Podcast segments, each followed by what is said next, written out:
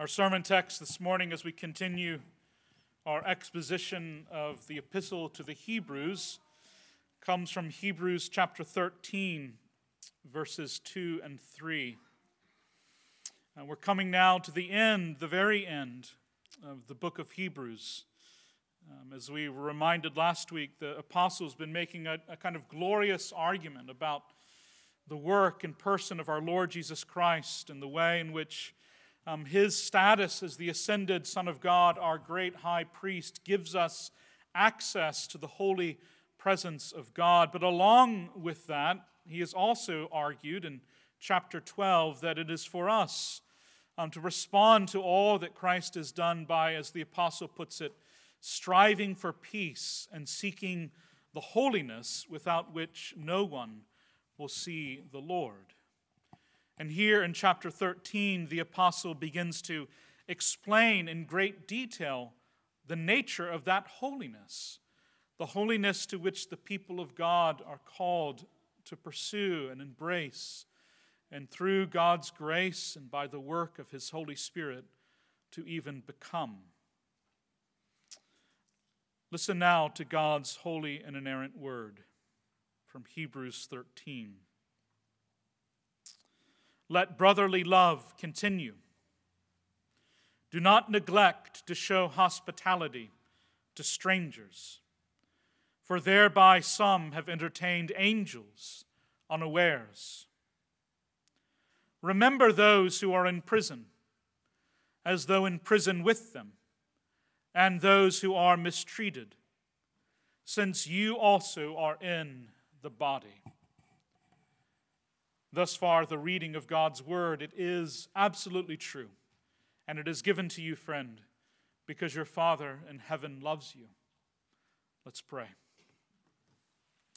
Blessed Lord, who caused all the Holy Scriptures to be written for our learning, grant us now by your Spirit to hear this portion of your word and to read, mark, learn, and inwardly digest it, that we may even more embrace and hold fast to the blessed hope of everlasting life which you have given us in your Son, Jesus Christ, our Lord.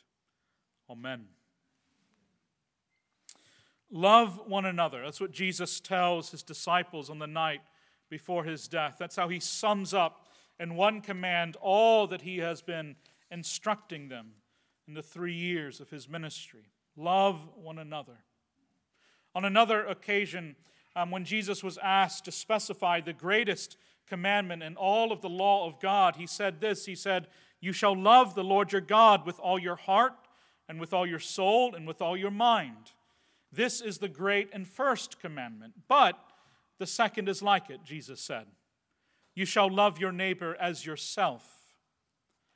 On these two commandments depend all the law and the prophets." In like manner, in Hebrews thirteen, as the apostle sums up the Christian life and he describes the holiness for which we are to strive, he begins it by instructing his readers, let brotherly love continue. Love one another. This command clearly is the center of the heart of the law of God. It was the heart of the Old Testament law. And it's the heart of the commands that are given by Jesus and by his apostles following after him. But what does this command to love one another, particularly in the context of the body of Christ, really mean? What does that look like? How do we obey it? How do we do it? How do we practice what we're instructed here? How do we know if we're being obedient to this command? If we're not careful, I think it's possible that this command to love one another might just devolve into something that feels purely internal, as though loving one another is primarily about having a sort of positive and cheerful disposition toward other people. The command to love one another might become something like, well, just, you know, be nice, right? Don't be a jerk. Be nice. But the command to love one another, given to us by our Lord Jesus and reiterated by his apostles, is far about far more than simply our internal disposition. It's about far more than our emotions. In fact, as we come to see in Hebrews thirteen, two and three this morning, which is really just an initial explanation of what the apostle means in verse one by let brotherly love continue. When we come to verses two and three, which is a, an explanation of that love, I have both good news for you, friends, and maybe bad news in some sense. Uh, the good news is that these verses really begin to spell it out. They begin to put, you know, flesh on the bones of what it means to love one another. You don't have to worry as you read through Hebrews thirteen and other portions of the exhortations and the epistles and throughout the law of God about what this commandment actually means. As it turns out, the command to love one another is not just some vague um, disposition. Not when you actually wrestle with the scriptures, and particularly this morning with these two verses. That's the good news. The bad news, so to speak, is that verses two and three really begin to unpack the costliness of what it means for us to actually love one another in the church of God. Friends, it is no easy thing to love one another. Remember, Jesus said those words, and then he went out and died.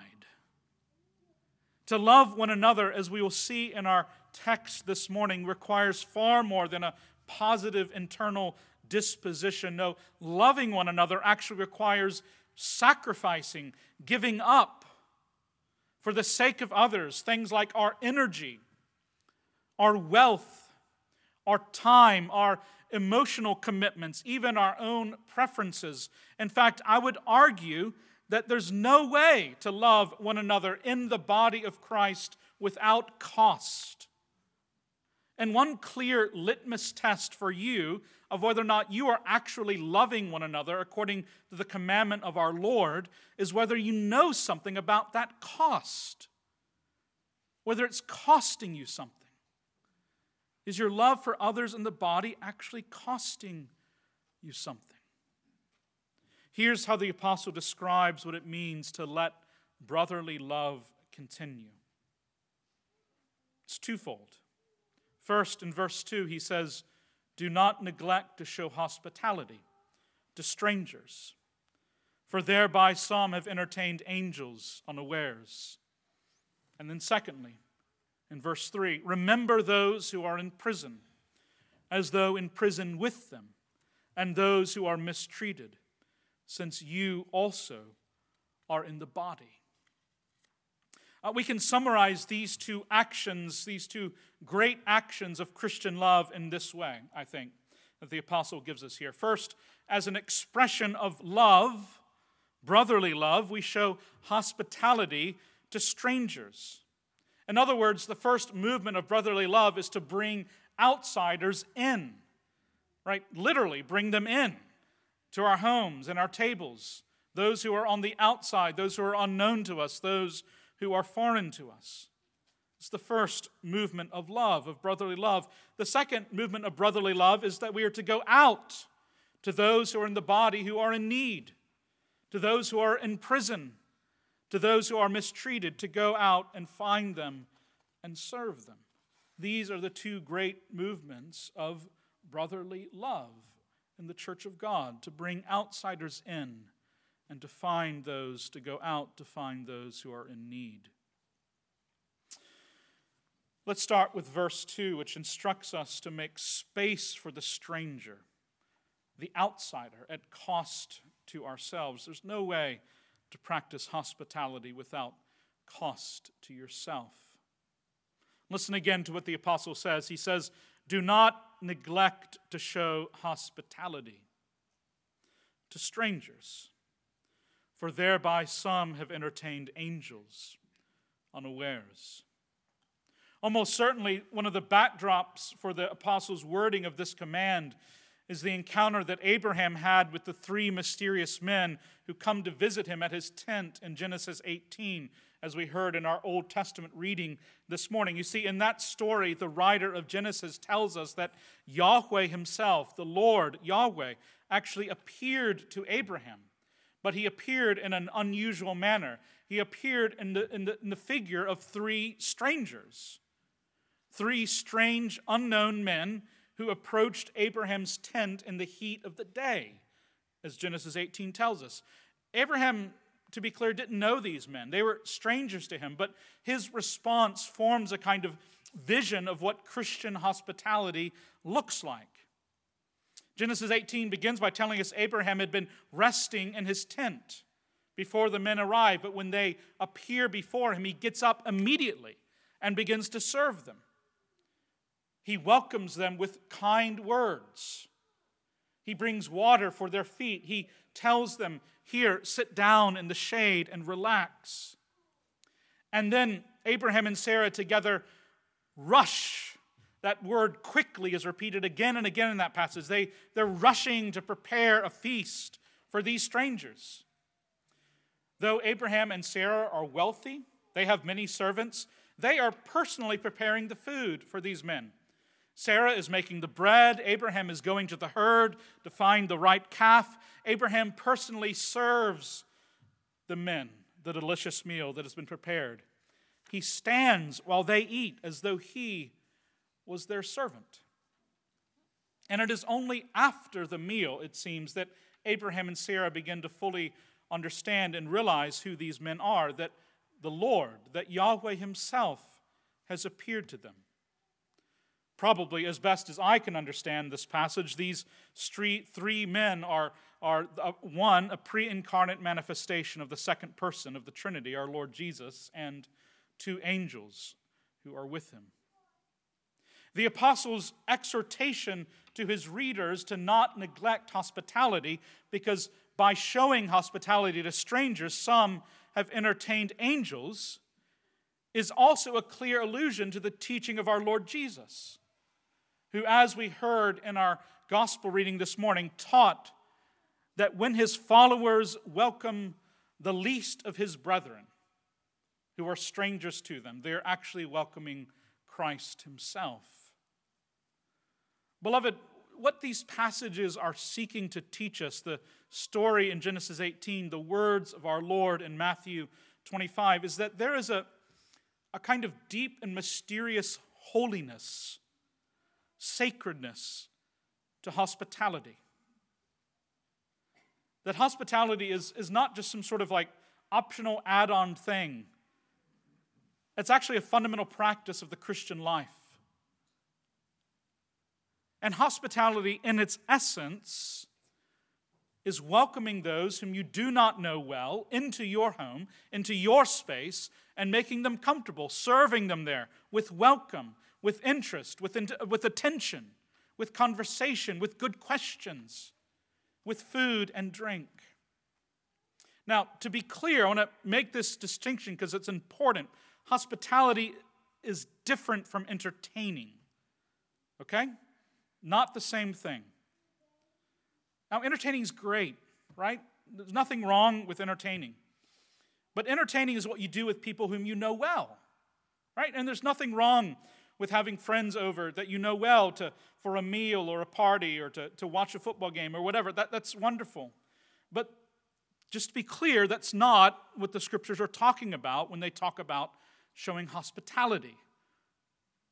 Because hospitality is something that you offer to people who are on the outside, people who might not repay you ever for the kindness that you're offering them. Our Lord himself, he describes the hospitality that he calls his followers to in these words in Luke fourteen. He says, and this is profound teaching from Jesus, worth our reflection. He says, when you give a dinner or a banquet, do not invite your friends, or your brothers, or your relatives, or your rich neighbors, lest they also invite you in return and you be repaid. Right? Now, Jesus isn't saying you can never have a party with your friends, but he is saying when you do that, you're going to get repaid by them in sort of a mutual, you know, they're going to have you over, you're going to have them over. He says, don't do that. When you give a feast, here's how you give it. He says, invite the poor, the crippled, the lame, the blind. and you will be blessed, because they cannot repay you. For you will be repaid at the resurrection of the just. And who will repay you at the resurrection of the just? God himself. In Hebrews thirteen, it's important to know this. The Greek word that we translate as hospitality is actually just a compound Greek word that means stranger love. Love of stranger. That's what it means. That word hospitality in the English language has taken on a much more broad meaning beyond just loving strangers. But in the New Testament, that's simply what the word is. Do not neglect to practice stranger love. Love of stranger is what the apostle says there literally. Do not neglect to practice the love of the stranger. And that's actually exactly what biblical hospitality is. In the, in the example of Abraham, in the teaching of our Lord Jesus, and the instruction of the apostles, it's welcoming into our homes, into our lives, and actually serving and breaking bread with people who are not well known to us, people who are on the outside, people who may never be able to repay that favor to us. I just want to speak for a moment from my own heart about this. Throughout my fourteen years of pastoral ministry, Amy and I have really sought to do this. I'm not saying we're perfect, um, but it's been a central feature of our life in an intentional way. Over the years, Lord's Day by Lord's Day, which is the day we most regularly practice hospitality, but also holiday by holiday, um, both in Saint Louis, um, where I served as a pastor for six years, and now here in Texas for the past eight years, um, we've had, I mean, I don't even know how many, right? Hundreds and hundreds, probably thousands of people in our home. Uh, and welcome them. Um, with It's not elaborate, it's not fancy, but welcome them, right? Said, have a seat. Here is food and drink. Here is conversation. Here are questions. Here is a blessing. And, and, and as we've done that, we've especially targeted always those who are new, those who are on the outside of the body, those who don't have a place to go at all at Christmas or Easter or Thanksgiving. Like, those are the people that we have really focused on welcoming into our homes at the expense of all others, really. And I just want to testify to you that embracing this kind of practice of regular hospitality, regular stranger love, is a profoundly good way to spend your life on behalf of others. Right? Some of those people who have come into our homes initially as strangers became deep friends over time. Right? So many of our friendships began with hospitality. But some of those who have come into our home drifted out of our lives just as quickly as they appeared. Right? We never, literally, in some cases, never saw them again. But in every situation, the hospitality that we have been privileged, and I mean that word, privileged to share with others, has been in some mysterious sense a way in which we have welcomed Christ himself into our homes. That's what you're doing when you're doing this kind of stranger love. You're welcoming Christ. When you welcome the outsider, when you welcome the unknown, when you welcome the new person, the lonely person, when you give them a seat at your table, you are welcoming Christ. And what I want you to really believe and wrestle with, beloved, this morning is that this is something that you're called to as well. I'm not saying it has to be every week, but I'm saying it's something that you're called to. It's part of the Christian life. Each of you have homes. Each of you have food to share. That qualifies you to practice hospitality. I encourage you to use those gifts to open your doors and see and experience and taste the blessing that hospitality actually brings in your lives. In verse three, the apostle describes the second part of brotherly love. He says this, he says, remember those who are in prison, as though in prison with them, and those who are mistreated, since you also are in the body. Here again, the apostles emphasizing that, that common and shared life that we have with those who are in the body. Or to act like what is happening to them is happening to us. And we are called, as it turns out, not only to open our homes to strangers, but actually to go out of our homes in service to those who are in need. The prisoners mentioned here by the apostle are likely brothers and sisters in Christ who have been imprisoned for their faith. The writer has already alluded to that imprisonment earlier in his epistle. And remember, prisoners in the ancient world, the Roman state did not, did not at all provide for their needs, right? They were utterly dependent upon others on the outside, others who were not imprisoned, for food and clothing and medical care. All of it, they were completely dependent on others. If no one visited you in prison in the ancient world, you weren't just lonely, you starved, or you died from exposure or sickness. Those in prison were unable to work, unable to provide for themselves, and so they were completely dependent on the provision of the church, of the body of Christ for their needs.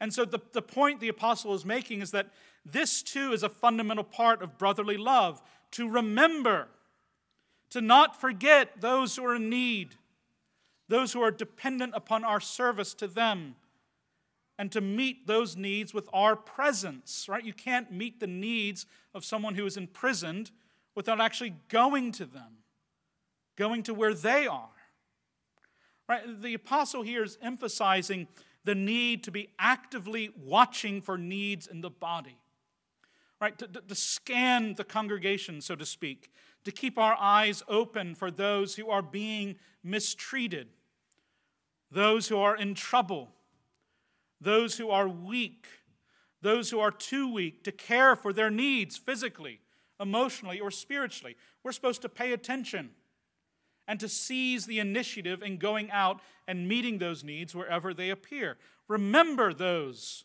who are in need, the apostle says, which implies that not being aware of the needs of others is not an excuse for failing to meet them. Right? He puts the onus on the person with the resources, not on the person with the needs. It's incumbent for us not to just wait for people to ask us for help, but to search out the places where need exists. That's the what the apostle is saying here. That's what brotherly love means. Again, just like those who are to be the primary recipients of our hospitality, those whom we go out and serve in this way are typically not going to be able to repay us, pay us back financially or in time or energy or emotionally, whatever, for the service that we render to them. And I just want to think about that for a moment. That's a common dynamic in both of these instructions, showing love and service to those who don't necessarily repay you. I think this dynamic speaks to both the cost as well as the freedom of Christian love. You see, the cost of loving others in this way that the Scripture describes is that you end up giving things that are never paid back to you in this life. It's just, it's just how it works. You're called to give up energy that you'll never get back, time you'll never get back, emotional, you know, just intimacy and, and investment that you don't necessarily get back, Uh, wealth that you don't get back, presence that you can't spend in other places, and, and that's a real cost. I don't want to shy away from that reality. Let brotherly love continue is a costly command. And I hope, friends, that you know something of that cost. The cost that I'm describing, the cost that comes from loving others in the body, because I don't think that genuine love of other others in the body of Christ is possible without feeling that tension, without feeling that sacrifice, without feeling that cost. And if you don't know what I'm talking about, if the idea of loving others in the church in a way that is at least somewhat painful, if that doesn't resonate with your experience, then I would encourage you, friend, lovingly, gently, but firmly, to consider whether you're really loving others in the church, whether you're really embracing the kind of brotherly love that our Lord has called you to. Because you should feel it. It should be costing you something. Not just occasionally, but regularly. Because loving one another according to the commandment of our Lord is not simply an internal disposition. It's not just kind of being basically nice and friendly to other people and thinking, you know, well, if someone asks me for something, I'll do my best to help out as long as, you know, it fits in with my other things I've got going on. Like, no, that's not what we're talking about. That's not it. No, the, the love we're called to in the body is costly. It manifests itself in opening our homes, the intimate spaces of our lives, to strangers, and seeking out those who are in need, who are dependent upon our presence and care. Love in this way is actually sacrificial. It means giving of yourself. But friends, what I want you to know is that there's not just a cost associated with this kind of love. There's also a kind of radical freedom in this kind of love. There's a kind of radical freedom in hosting and serving others without any expectation of it being repaid, of your hospitality or your service being reciprocated. There's a remarkable freedom once you just sort of give that up and say, you know what? That's not what I'm in it for. And that's because loving others without giving thought to how you might get something out of it, how you might be loved in return or honored in return or repaid in turn, is actually one of the most fundamental ways that we enter into the life of God Himself. Remember the words of our Lord. In Luke six, He taught His disciples, He said, if you love those who love you, what benefit is that to you? Even sinners do that. Even sinners love those who love them. And if you do good to those who do good to you, what benefit is that to you? For even sinners do the same. And if you lend to those from whom you expect to receive back, what credit is that to you? Even sinners lend to sinners, expecting to get back the same amount. But, Jesus says, there's another way. But love your enemies, and do good, and lend, expecting nothing. Do you hear that word? Expecting nothing in return. And your reward will be great, He says. And you will be sons of the Most High. For He that is God is kind to the ungrateful and the evil. Be merciful, even as your Father is merciful. Friends, I promise you that this commandment is not just out there so that we like sort of prove our worth to God or something. Like, that's not why it's there. It's there because this is a good way to live. Like, this is actually how you're created to live, to love people like this. And there's such a deep blessing when you begin to love others the way that Jesus calls you to. Because you know what happens? You stop playing the game that everyone plays their whole lives. You know that game, right? You know it. You're no longer keeping score. You're no longer saying, well, if I invite them to my house, they had better invite me back, right? They better have me over. If I come, if they come to my party, I'd better be included on their R S V P list when that comes around. If I remember their birthday, they had better remember mine. Now, you're not doing that anymore. You're no longer saying, you know, I'm going to serve others, but I really need for my service to others to be recognized, right? To be appreciated. I demand that all my selfless work be acknowledged and honored and appreciated by those who benefit from it and from those who could learn from it, right? Who don't, you just say, no, you're just, you're opting out of that game. That's the freedom that comes with loving others the way that Jesus commands. And friends, that game is such an exhausting way to live. It's so exhausting to keep score that way. Because you can never get the ledgers to balance, right? They, it's, it's impossible. It just doesn't work. Living like that does not bring the satisfaction and joy that you were created for and that Jesus longs for you to have.